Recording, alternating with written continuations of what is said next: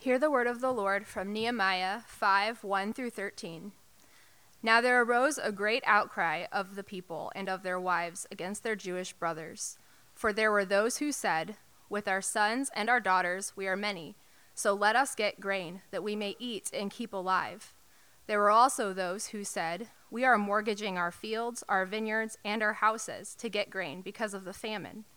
And there were those who said, "We have borrowed money for the king's tax on our fields and our vineyards. Now our flesh is as the flesh of our brothers. Our children are as their children. Yet we are forcing our sons and daughters to be slaves, and some of our daughters have already been enslaved. But it is not in our power to help it, for other men have our fields and our vineyards." I was very angry when I heard their outcry and these words. I took counsel with myself, and I brought charges against the nobles and the officials.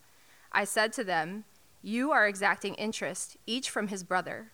And I held a great assembly against them and said to them, "We, as far as we are able, have bought back our Jewish brothers who have been sold to the nations, but you even sell your brothers that they may be sold to us." They were silent and could not find a word to say. So I said, "The thing that you are doing is not good. Ought you not to walk in the fear of our God to prevent the taunts of the nations of our enemies?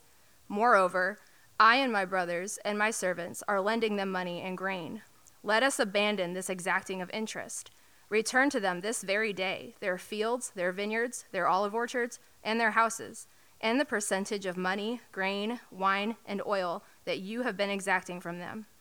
Then they said, "We will restore these and require nothing from them. We will do as you say." And I called the priests and made them swear to do as they had promised. I also shook out the fold of my garment and said, "So may God shake out every man from his house and from his labor who does not keep this promise. So may he be shaken out and emptied." And all the assembly said, "Amen," and praised the Lord. And the people did as they had promised. This is the word of the Lord. Well, good morning. Good morning. Good morning. My name is Justin, and I'm one of the pastors here. It is really good to be with you this morning. I keep wondering why my wife and everybody that knows me says my voice just keeps getting scratchier and scratchier and scratchier. If you go back and listen to the old sermons, apparently I had some kind of angelic voice back then. But when I have two services every week to preach, but not only that, but worship like that, and I can't just sit there and be quiet.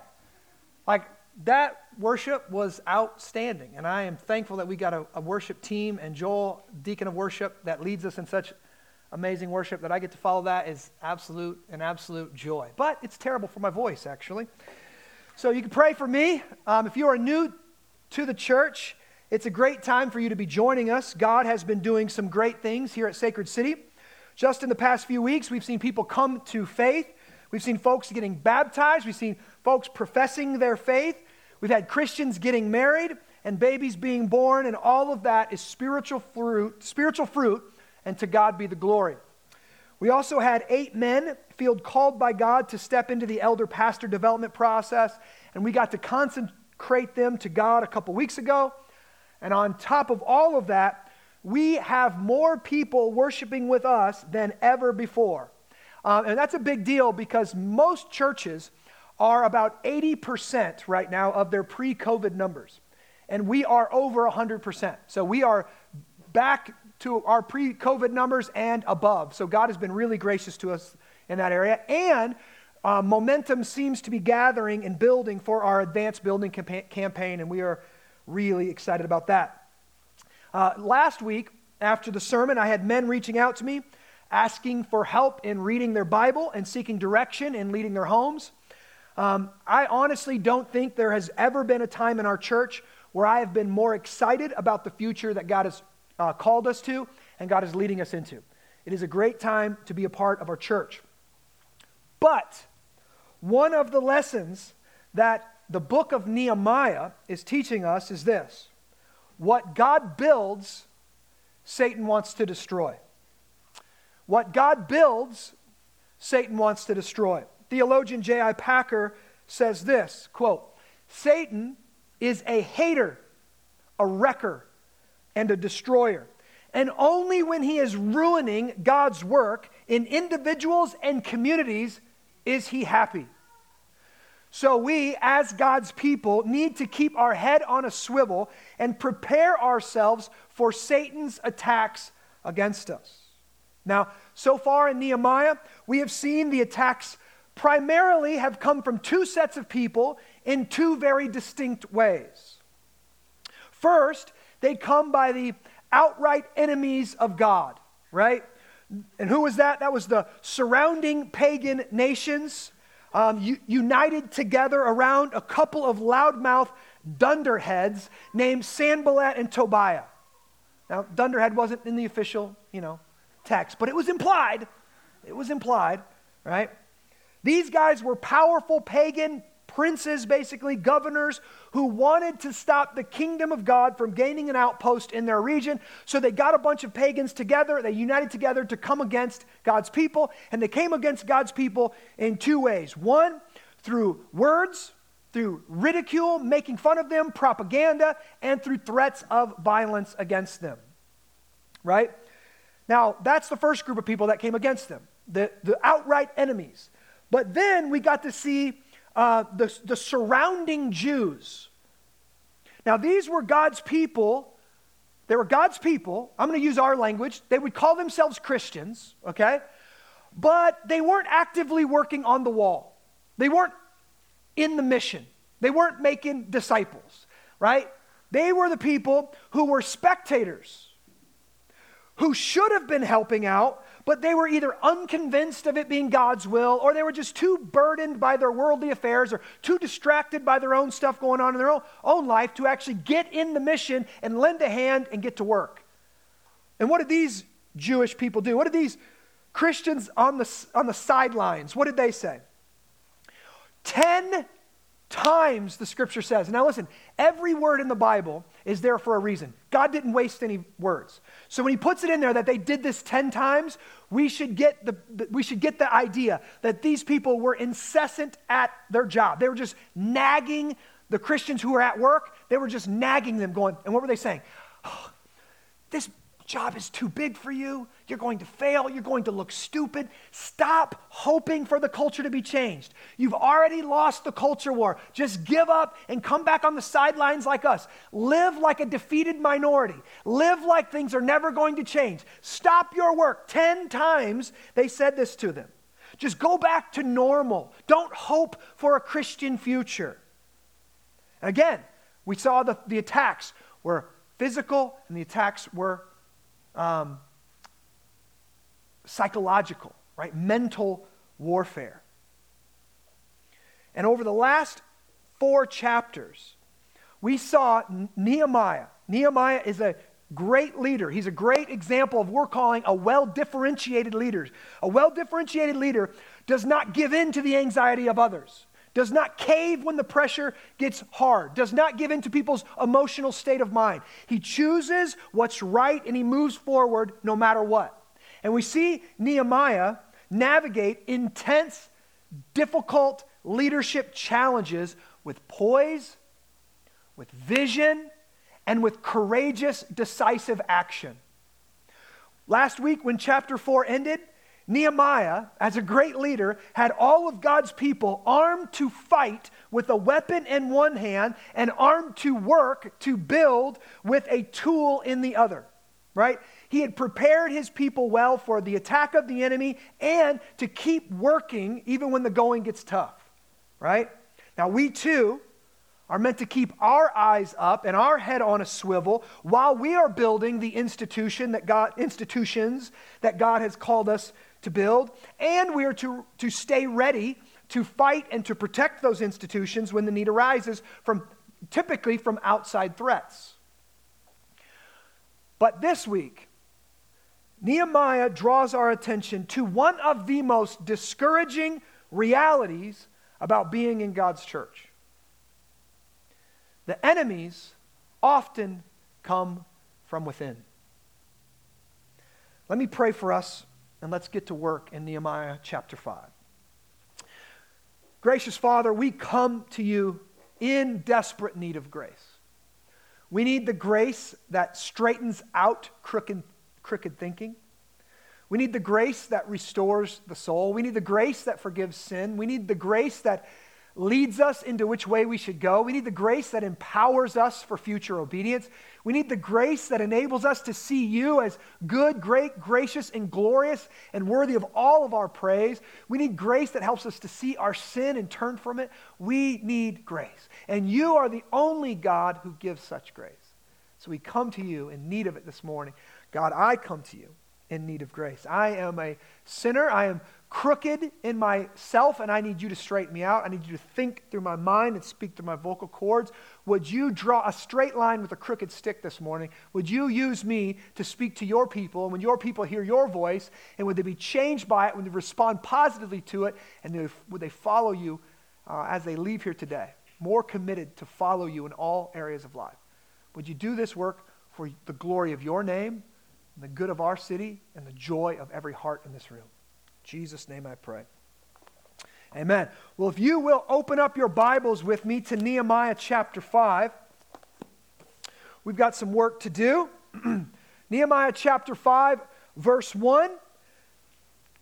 Now there arose a great outcry of the people and of their wives against their Jewish brothers, So we see here an interfaith conflict. Something is happening within the covenant community, within the church, and it's causing them to cry out.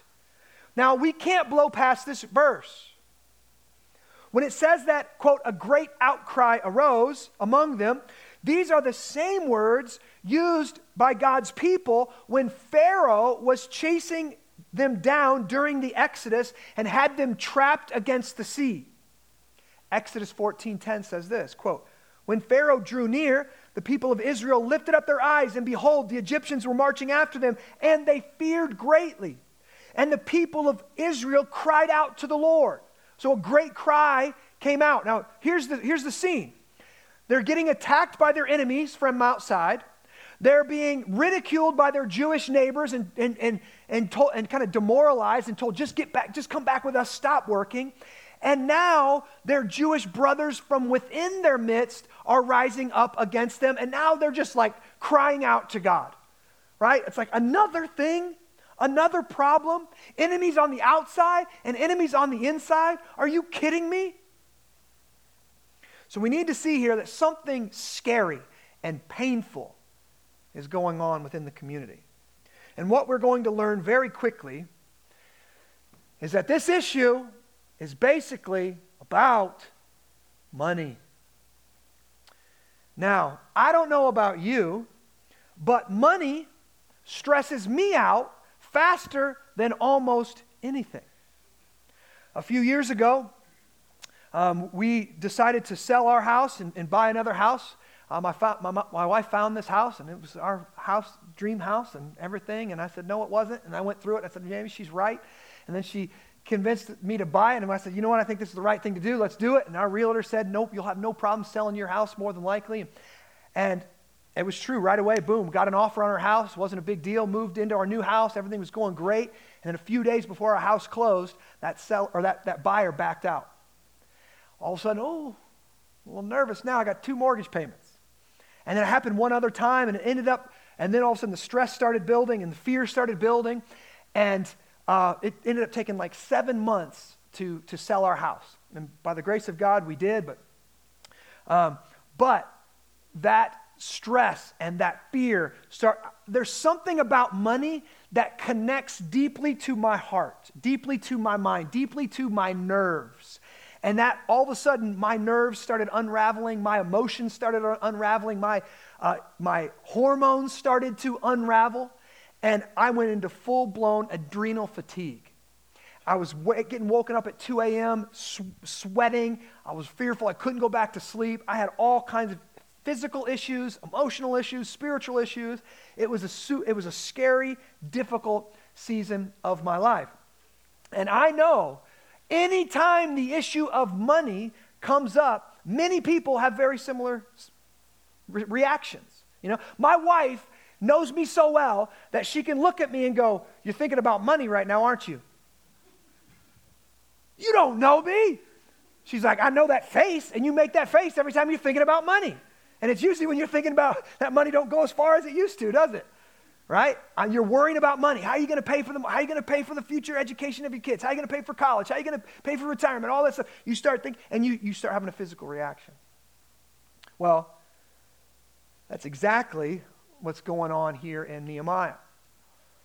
Some money issues are arising within the church, and it's making things really difficult. Now, Nehemiah is going to show us four groups of people in verses 2 through 5, okay?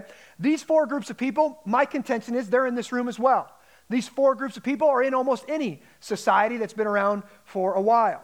Let's look at them. Number one, we're going to look here in chapter 5, verse 2. For there were those who said, with our sons and daughters, we are many. Okay, these folks got big families, praise God.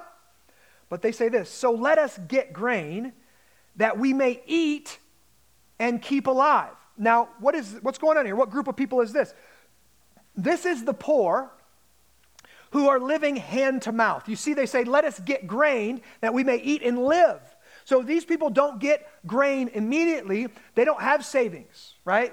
And so they're literally going to die. These are folks who have no assets, and they're struggling to feed their families. What we're going to see really shortly is there's a famine going on.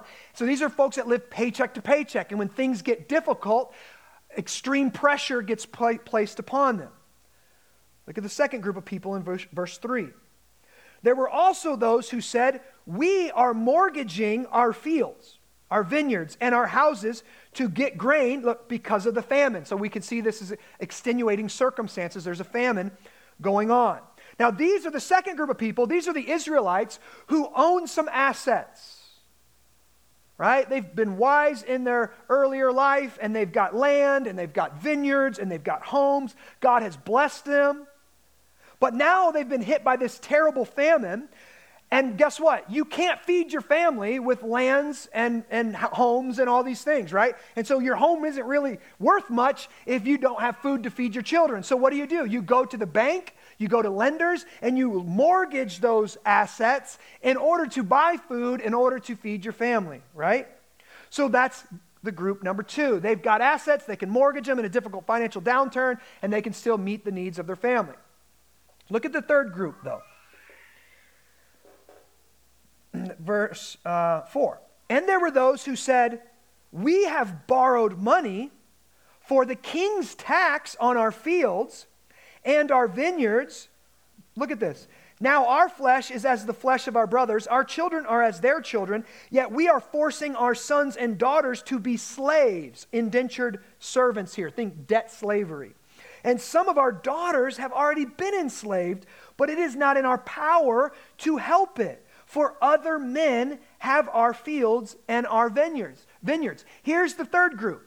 These were those who had the assets, and they had already mortgaged those assets in order to feed their families, and now, already mortgaged to the hilt, now the king taxes them. And they get a tax bill in the mail where they got to pay, quote unquote, for us, Uncle Sam. Uncle Sam still wants his deal. We've got a famine going on. We've already mortgaged our assets. We've already done everything we can do, and now I got a tax bill in the mail? So what did they do? The only way out for them, they couldn't file for bankruptcy. They didn't have that back then. The only thing they could do is go to their rich brothers and sisters, go to the rich Christians among them, this is the language I'm going to use, and ask for more loans. And how were they doing that? They said, hey, I will give you my son, I will give you my daughter to pay off this loan.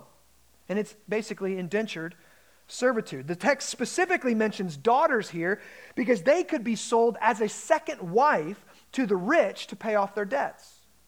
So what we see here is an awful financial situation all around. We have a downturn in the economy. We got the king's tax that's coming on top of that. And we have the rich Jewish people among them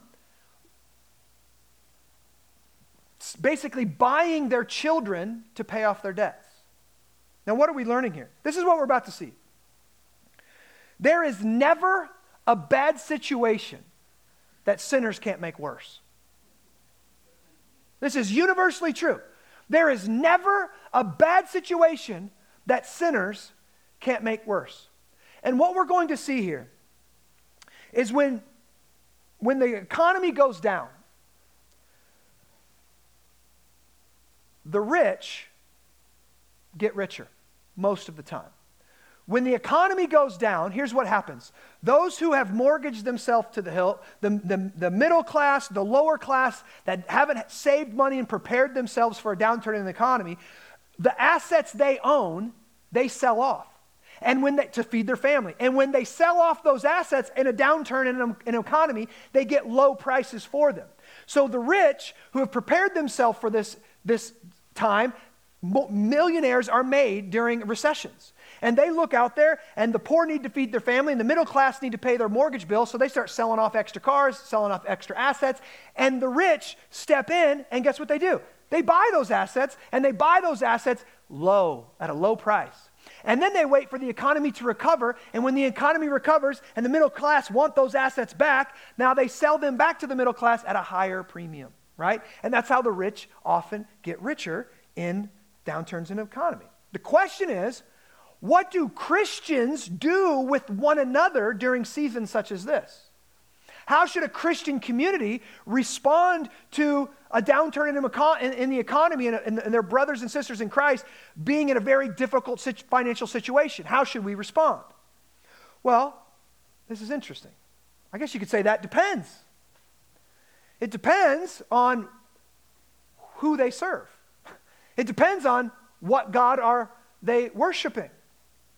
Because if they're worshiping God, they would sacrifice these opportunities to make a profit at the expense of their brothers and sisters, and they should help them out. They should be generous with their brothers and sisters. But if they, instead of worshiping God, worship something else, let's say an idol. Now, what is an idol? An idol is anything a human being worships other than God. Now, that immediately we're like, oh, geez, that's weird. That's old. Like those little statues and stuff people used to put on their mantle, or people used to put in a room in their house, and they'd bow down and worship them. Who does that? Well, most people don't worship physical idols anymore. Well, actually, there's lots of religions in the world that do. But the Bible talks about idolatry first begins in the heart. And you make an idol of something in your heart when anything other than God has your attention, has your heart's desires, your affections, your love, and you pour out your worship on anything more than you worship God. Now, how would I pour out worship to an idol? Well, where does your attention go? Where does your time go? Where do your affections go? Where does your money go? Right? You pull out that phone, or maybe an hour or so ago, some of you, your phone vibrated in your pocket, and it gave you your screen time report. The most judgmental moment on earth is not during a sermon like this. It's when you read that screen time report. And there's no hiding it. 5 hours? And then most of you just put it away. You click on, most of you, all you care about is down 3% from last week. Hey, that's a win. Not if you're on it for 8 hours, okay? It's not a win, right? There's no hiding from the screen time report. But what is that looking? What are you doing when you're on YouTube? What are you doing when you're on social media? What are you doing with your phone, right? You could pull up that YouTube history. Is it all sports related? Is it all money related, right? Is it all, what is it? That where your time, where your attention, where your finances go is usually what you worship. It's usually what's first in your mind and first in your heart. And for these people, these believers here, the idol was money. So here's the great problem with church. See, we all come together and we say we worship Jesus. We all come together and say Jesus Christ is Lord of all, but the reality is that oftentimes something other than Jesus is actually Lord of our life. We're actually worshiping something other than God in the chief affections of our heart. We're going to see what happens when that happens. And we're also going to see Nehemiah's response. Now, this is interesting. Nehemiah sees this as an attack. You're going to see it in his response. He sees this idolatry of the people in his own covenant community as an attack on the covenant community. And so look at his response in verse 6. I was very angry when I heard their outcry and these words. I was very angry. Did you know that it is a biblical command for you to get angry? Many people think it's a sin to get angry. It is not a sin to get angry. The Bible tells us, be angry and do not sin. It is a biblical command to get angry at injustice. When you see somebody being taken advantage of, when you see a brother or sister not being treated fairly or rightly according to Scripture, that should make you angry. And Nehemiah, as a well-differentiated, good leader, sees injustice in his church, and that makes him very angry. Now, many of us and our society right now is infatuated with the gentle and lowly Jesus.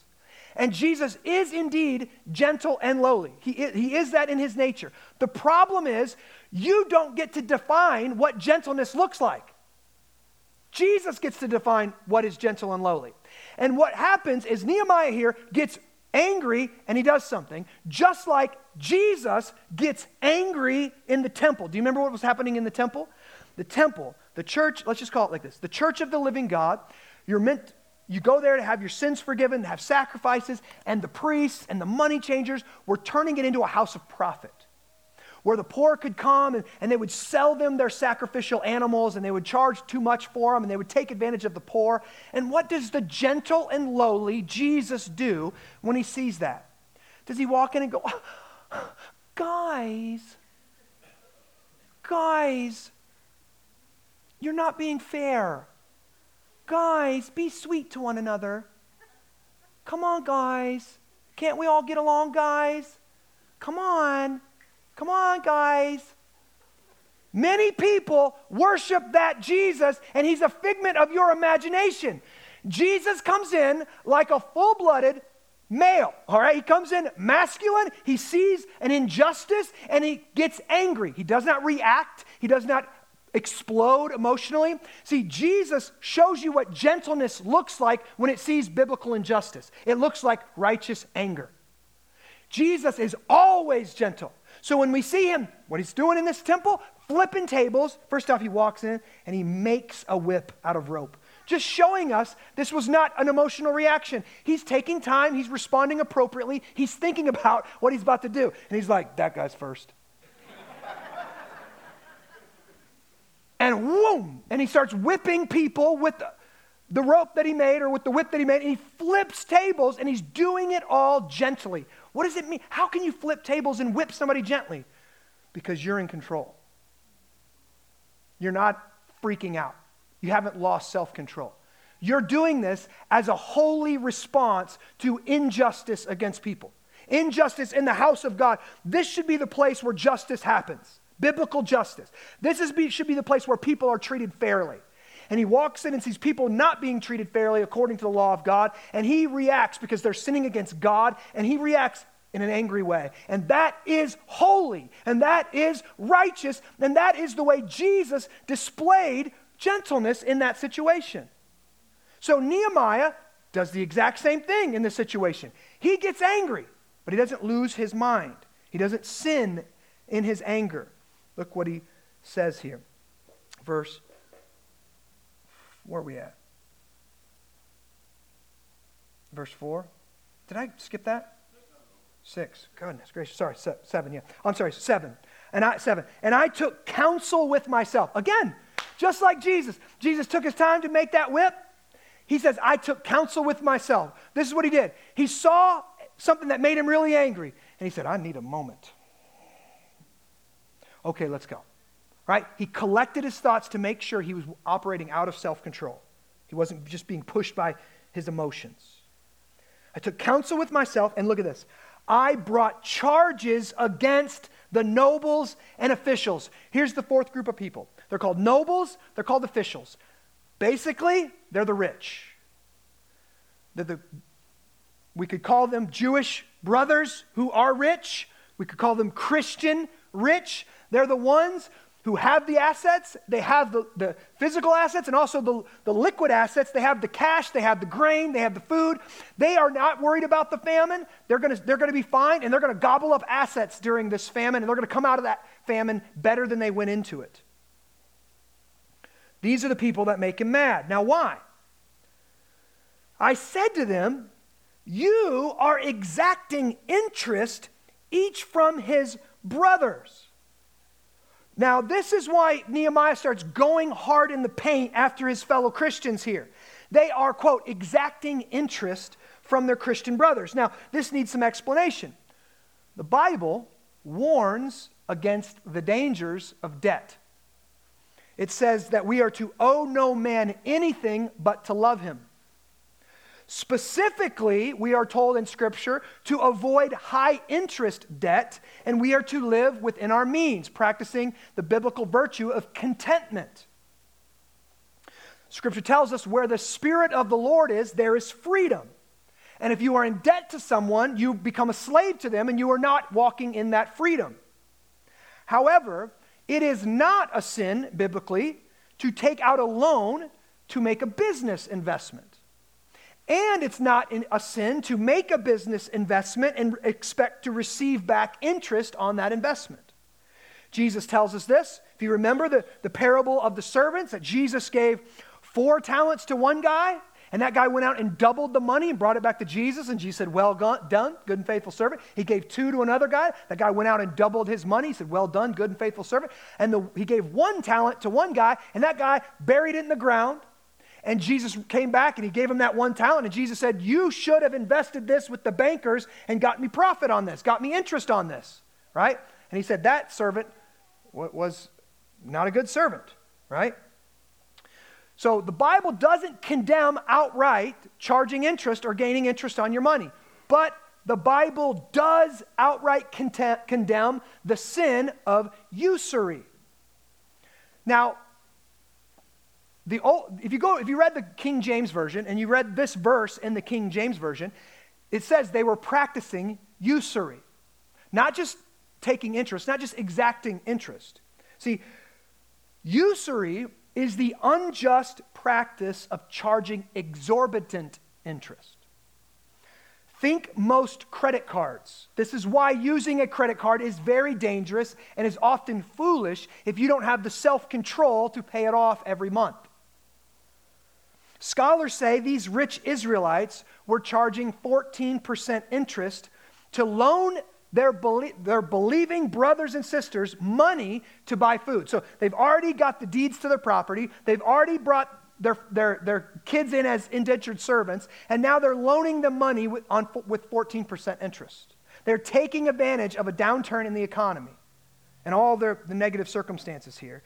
So we have the rich Israelites breaking God's clear commandments in order to take advantage of the market conditions and make more money at their poorer brother's expense. This is what causes Nehemiah to get very angry. Verse 8. And Nehemiah says to them, we, as far as we are able, have bought back our Jewish brothers who have been sold to the nations. But you even sell your brothers that they may be sold to us. So here's what Nehemiah is telling us, one thing he did. Nehemiah, as the governor, one of the things he did once he got back in town was he was using the taxes that he was getting from the people of God, and he was using those taxes to go buy back the Jews who had been taken off into slavery to the surrounding nations. So he was buying back his brothers to build up the workforce, right? Let's go get one of the promises. If you're faithful to me, God will go back and bring you from the nations.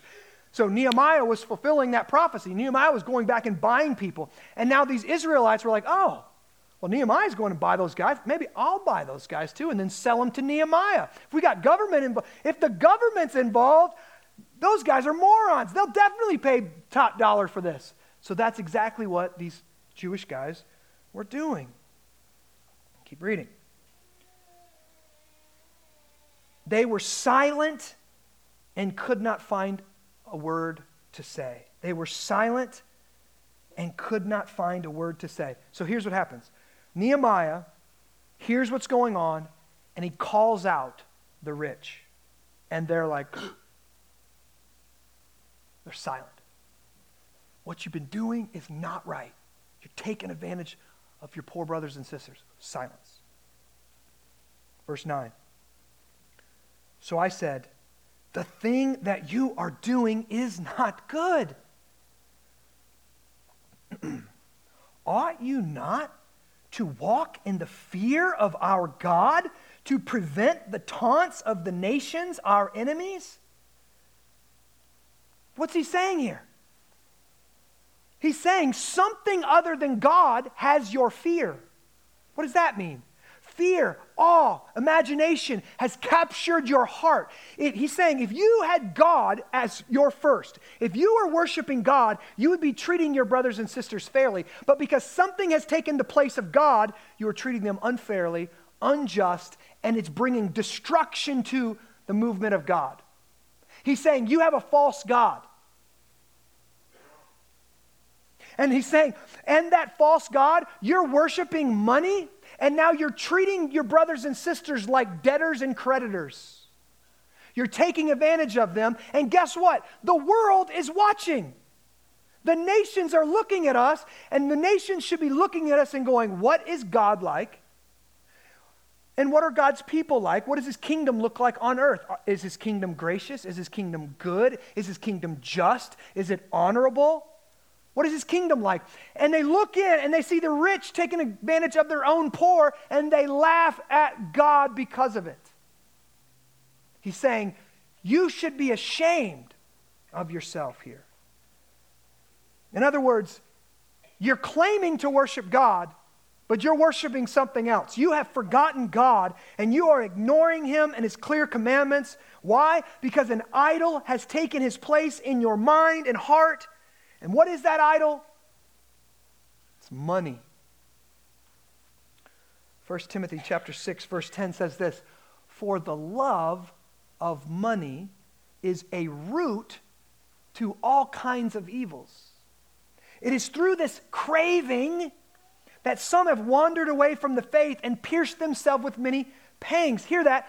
The love of money is the root of all kinds of evil. Not money itself. The love of money is the root to all kinds of evil. You're looking at a Christian community. Why is there gossip? Why is there slander? Why is there broken relationships? Why are the rich taking advantage of the poor? All of that is because they've replaced God with the love of money.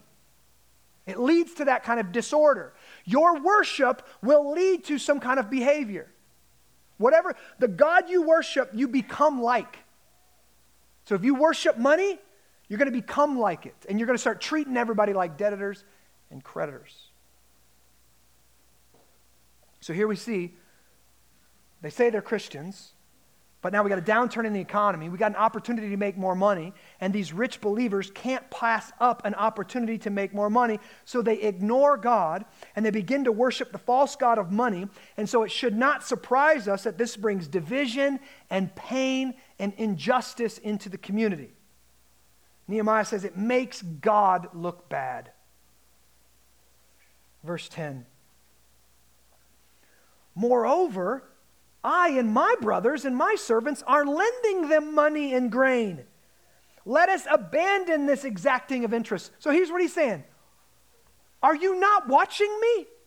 See, Nehemiah is a leader. And he shows up in town and he wants to lead and he wants to do the right thing and he wants people. Most leadership is meant to be caught and not taught. So he hasn't gotten there and said, hey, this is what you need to do. You need to, rich people, go and give your money to the poor. Go help your poor brothers and sisters. Why? He's in his mind, they should just know how to do this. Read the Bible, read the Torah. You should know how to do this. Follow me as I follow Christ. He's been doing it. He's been loaning money with no interest, and he's helping his poor brothers and sisters. And he's like, have you not watched me? Have you not watched me? And he's like, guys, stop charging exorbitant interest to your own brothers. Verse 11. Return to them this very day their fields, their vineyards, their olive orchards, and their houses, and the percentage of money, grain, wine, and oil that you have been exacting from them. Okay, here's what he's saying. Repent for the sin that you've committed against your brothers and sisters. And repentance looks like restoration. Repentance is not just pray a prayer to God and then go buy a new car with the money you took from your Christian brothers and sisters, right? Repentance isn't not, I went and stole money. Oh, and now I need to repent because I don't want to go to hell. So I'm going to repent and then I'm going to go buy a new outfit with his money. No, repentance is a change of direction, not just a change of mind or a change of heart. So he calls them to repent and restore what they've stole from the poor. Now, let me just say, this is not some kind of Marxist governmental socialist program to redistribute the wealth of society by taking from the rich and giving to the poor.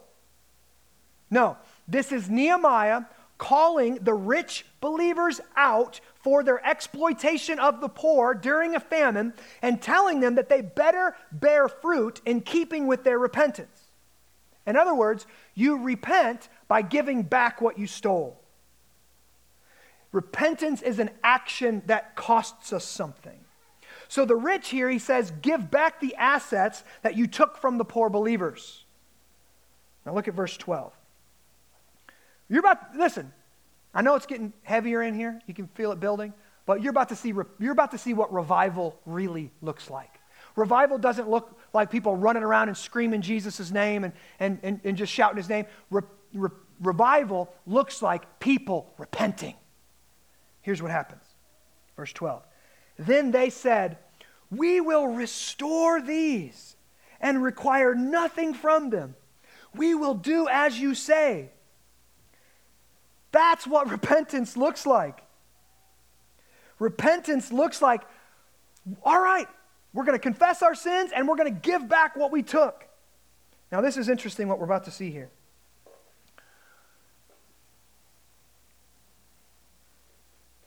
This is a covenant community. You hear that word around here a lot. They've made a covenant with God to worship God first and to treat each other. Let's just use the first of the commandments, right? The first table of the law, the first commandments are how we're supposed to treat God. We're supposed to worship him and him alone. And the second table of the commandments, the other six, are how we're supposed to treat one another. Part of belonging to the covenant community is we make that commitment. We're going to treat you the way you're supposed to be treated, and we're going to worship God first and foremost. And when we break that covenant, listen, we need to acknowledge it, right? That there's blessings for obeying it, and there's curses for disobeying it. So what Nehemiah does in this moment is he's the governor, right? And he doesn't have any judicial authority over the people of God as far as a worshiping community. So what he says is like, okay, you say you're going to repent, bring the priests in. Look at verse 12. Then they said, verse 13, I'm sorry. Verse 12. And I called the priests and made them swear to do as they promised. He's the governor. He doesn't have a personal relationship with everybody in the community. He's too good of a leader for that. He's leading a lot of people, and when you're leading a lot of people, you can't have a personal relationship with every single person you're leading.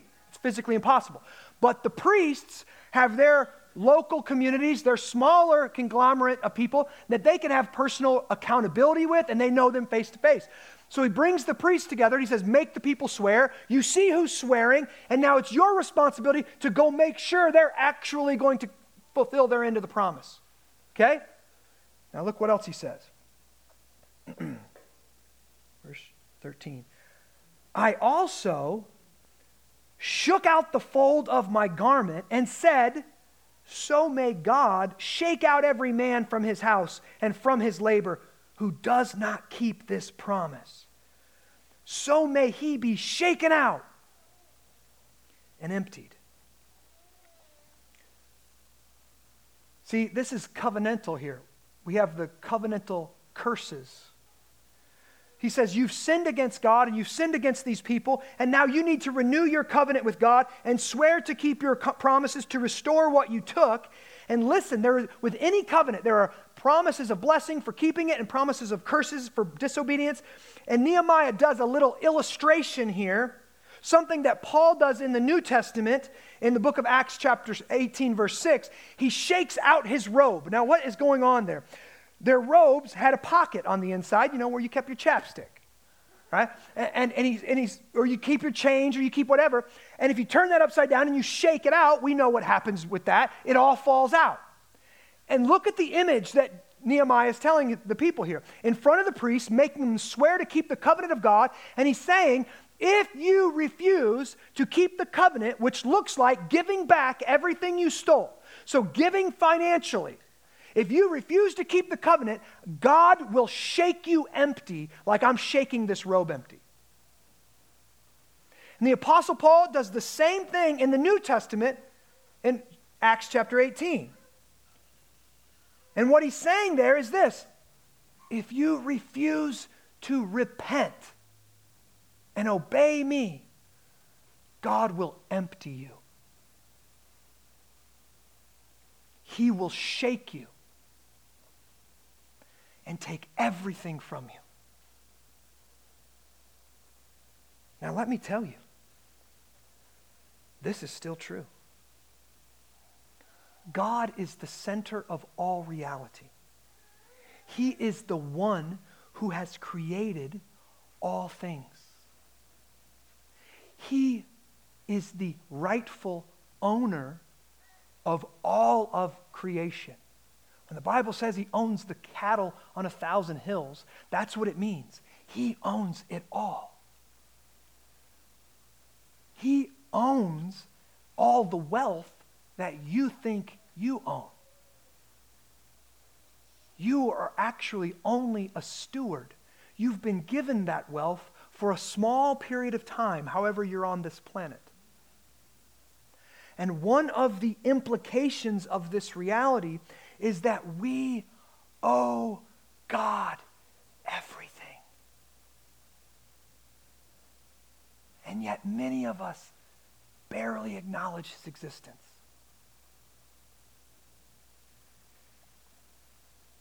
And the last Old Testament book of the Bible takes this reality a step further. Malachi chapter 3, and just let me tell you as I read this, chapter 3, verse 6. Most pastors won't read this verse in church anymore because they're too afraid of offending their people. But listen to what verse 6 says. For I, the Lord, do not change. God doesn't change. And so if you have a problem with what I'm going to read to you, you have a problem with God and not me. So send him the email this time. For I, the Lord, do not change. Therefore you, O children of Jacob, O believers, are not consumed. Why has God not consumed us and destroyed us? Because God is gracious and he doesn't change. Now keep reading. From the days of your fathers, you have turned aside from my statutes and have not kept them. They've broken commandments, just like the people in Nehemiah's day, just like us in our day. But listen to this gracious promise from the God who never changes. Return to me and I will return to you, says the Lord of hosts. Is that good news? If we've walked away from God, God says, return to me and I will return to you. If we've broken commandments, God says, return to me and I will return to you. This is the gospel in the Old Testament. But listen to this. We have to take it one step farther. We have to take that to its logical conclusion or its logical next step. We need to ask what they ask. We'll return. What do you mean by return? Here's what he says. Return to me and I will return to you, says the Lord. But you say, how shall we return? Will man rob God? That just got heavy. Yet you are robbing me. But you say, how have I robbed you, God? In your tithes and contributions. A tithe is 10% of everything that you bring in. You're meant to give that back to God. And contributions is offerings above that. You have robbed me in your tithes and offerings. Therefore, you are cursed with a curse, for you are robbing me, the whole nation of you. bring the full tithe, bring the full 10% into the storehouse. That's the church here.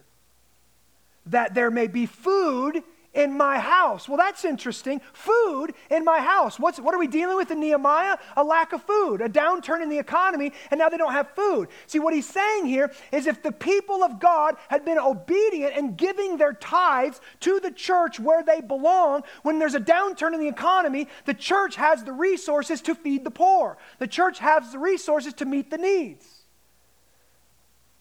And they don't have to go to the money changers. They don't have to go to the ones that are exacting exorbitant interest from them. And then he says, the blessings of the covenant. And thereby put me to the test, says the Lord of hosts, if I'll not open the windows of heaven for you and pour down for you a blessing until there is no more need. See, blessings for obedience, curses for disobedience here.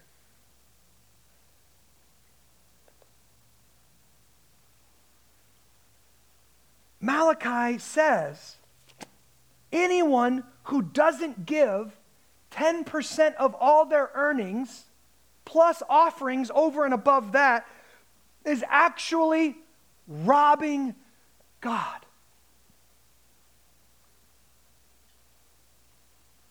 How many of us in this room are God robbers?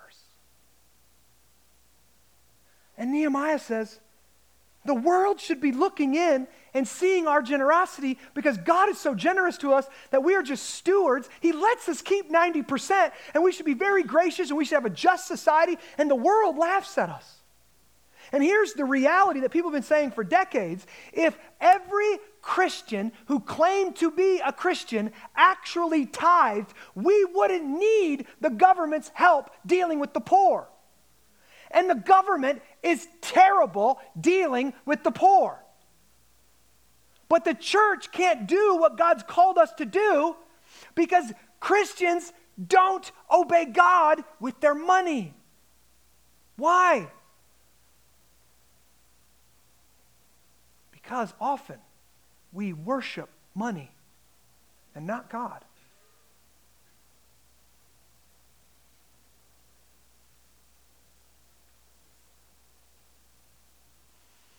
So God, as the creator, has given us the power to get wealth, the scripture says, has given us the market conditions, has given us the DNA that we needed and the IQ that we needed and the strong back that we needed, and provided all of the circumstances for us to go out and make money. And therefore, since he's given that all to us, and it's all his anyways, he asks us to give 10% back to him. But on top of that, God has given us more. Though we owe God everything, and we fail to give him even close to what he deserves, God has been even more gracious to us. He has sent his Son, Jesus Christ, to create a way for robbers to get back into right relationship with God. As the song that we said, there's power in the blood of Jesus. It's the most powerful thing on the earth. Nothing but the blood of Jesus can turn sinners into saints, can turn enemies into children of God, can turn those who are walking in darkness into children of light. That Jesus Christ came to create a way for us to get made right, to get back into a right relationship with God. That Jesus came and put on flesh and dwelt among us and obeyed God in our place as our covenant head, our covenant representative. Jesus then took the curse that we earned through our covenant breaking. Nehemiah says, if you don't make it right through your repentance, you're going to be shaken loose. Malachi says, if you don't give 10% and above and beyond that, you're going to be cursed for that. And Jesus comes and takes the curse. On the cross, Jesus was emptied for us. He was shaken. He was stripped naked. He was stripped of his family. On the cross, he's looking down and he's making final provisions for his mother. With John, he says, behold your mother, Mother Mary, behold your son. Jesus had no home to lay his head. He had no, resources left. He was stripped of everything. The last thing that he owned was on his body, and it was stripped, and they played dice for it. He was stripped naked. He was tortured and killed.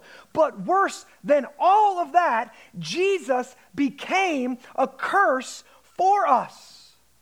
That means for the first time in all of eternity, Jesus felt the Father's displeasure. He took the wrath of God that was poured out against sin. Jesus took it on himself. And he did all of this and much more to forgive us and to cleanse us from our unrighteousness and to bring us back into right relationship with God. And listen, all of these blessings and more, and plus eternal life with God, can be yours if you repent of your sins and put your faith in Jesus Christ. All of that can be yours. But if you don't, you will be emptied. If you choose to worship money instead of Jesus Christ, you will lose everything. The modern trope is true that you never see a U-Haul behind a hearse, that you take nothing with it. The modern myth of the dragon brooding over its hoard of gold, and the more a person broods over their hoard of gold, the more dragon-like they become, is true. And on your death, you will lose it all. And even if you have $1 million in the bank, the government is taking that from you.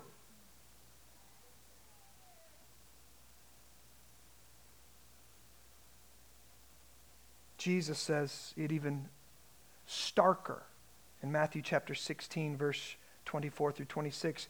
Then Jesus told his disciples, quote, if anyone would come after me, that means if anyone wants to follow me, if anyone wants to receive eternal life, if anyone wants to become a Christian, listen to what Jesus said. If anyone would come after me, let him deny himself and take up his cross and follow me. Here's what it means. I'm no longer the boss of my own life. I'm no longer the Lord of my own life. I'm no longer the king. I don't get to determine how I use my money. Jesus determines how I use my money. Jesus determines what I should say and shouldn't say. Jesus is the Lord of my life. Now he keeps on. He goes and reads more, or he says more. For whoever would save his life will lose it. Jesus, it's yours. I give you my life. But whoever loses his life for my sake will find it. So when you give away your life and say, Jesus, you are now my life, Jesus gives it back to us with interest. But look at this last sentence. For what will it profit a man if he gains the whole world and forfeits his soul? Or what shall a man give in return for his soul? Here's what he's saying. Jesus is the pearl of great price. Jesus is more glorious than any of our riches. And if we're not willing to lay down our riches and lay down our wealth and lay down our comfort to worship Jesus, we will be shaken and we will lose it all. We will lose the stuff that we've gotten. We will lose the relationships that we've made. And we will lose our own soul.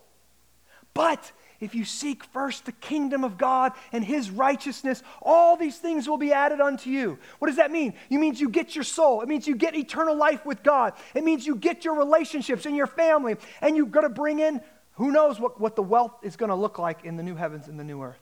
You get it all. Now look, this is a heavy moment. Look how the people respond to this moment. The last verse. And all the assembly said, amen. Now, why do we say amen? Because the Bible says amen. That's why we say amen. Amen. What does amen mean? So be it. That's what it means. It means let it be so. So be it. So he says this. He says, repent, give it all back, and God will bless you. If you don't, you're going to be shaken out and emptied. What do the people say? This is what repentance looks like. They say, amen, we're in, let's do this. That's what they say. Look, and the assembly said, amen, and they praised the Lord, and the people did as they promised. The people did as they promised. There's at least, I'm just going to address two groups of people in here in my final remarks this morning. Number one, you don't worship Jesus. I'm going to offer you the gospel. I'm going to offer you grace. I'm going to offer you a bridge back to God, that you can know God and he can heal your soul and he can forgive your sins and he can give you purpose in this life. God offers all of that to you, and all you have to do is believe in the work of his son, Jesus Christ, and have the Spirit apply that to you by faith. It's all it takes. Believe and trust and follow Jesus. That's offer you by faith. But there's a second group of people in here that I need to address this morning, and that's those of you who have already done what I just said. But if you searched your heart, you know that the idol of money is on the throne of your heart. And you don't tithe. And you haven't been generous. What is generous? Generous starts at 10%, and then it's above and beyond that. And here's what the scripture tells me. The scripture tells me to not allow people, Christians who claim Christ, to eat of the Lord's table in an unworthy manner. And if they do, they're eating damnation unto their soul. And so what I'm saying, if you are a Christian and you are not committed to tithing or doing everything at all possible to get to that place faithfully, do not come down here and eat. Because you're eating damnation unto your soul. You think you can actually trick God by saying you worship God and being a part of a covenant community, but then never making the commitment to true repentance, which is going to affect your bank account. And I don't want you to come down here and think you're in right relationship with God and eat damnation unto your soul. So don't do that. But if you are convicted of your sin and the Spirit of God is bringing repentance to your heart, and you want to do what these people did and say amen, and you're going to leave here today and you're going to bear fruit in keeping repentance, and you're going to send an email to Ben if you need to, and you're going to set up automatic withdrawal from your bank, and you're going to get back on track and give your tithes to the work of God, then come, receive forgiveness, and eat this meal with us this morning. We will only accomplish what God has called us to accomplish in this city if Christians are actually obeying Jesus. That's it. God's called us to build a church building or buy a church building. God's called us to help the poor among us. God's called us to pay our staff and to do good gospel ministry here. That only happens when God's people, with an eye on the gospel, are faithful and obedient to the calling of God on their life. Let me pray for us. Father God, I thank you for your grace. We owe you everything. We are nothing but stewards of the resources you've given us, and you let us keep 90% of it. You are so gracious to us, and you saved us for free. You saved us, didn't cost us anything, it cost Jesus everything. I pray that your people would be enamored by the grace of God poured out in Jesus Christ's sacrifice for ourselves. And you would enable us, as difficult as it is in our society today, we're being taxed out our ears by the government, and we're in the most lavish society that's and money is just flourishing around us in so many different ways, and it tempts us to worship it. God, you would help us keep you first in our worship. Help us put our money where our mouth is. Help us obey you in this. God, that as Christians who've been forgiven of their sins, united together by the body of Christ, come together, we make a covenant with one another, again, to walk this out, to be this type of people, to be this type of community. So would you seal this commitment we're making with one another and you today through this covenant meal?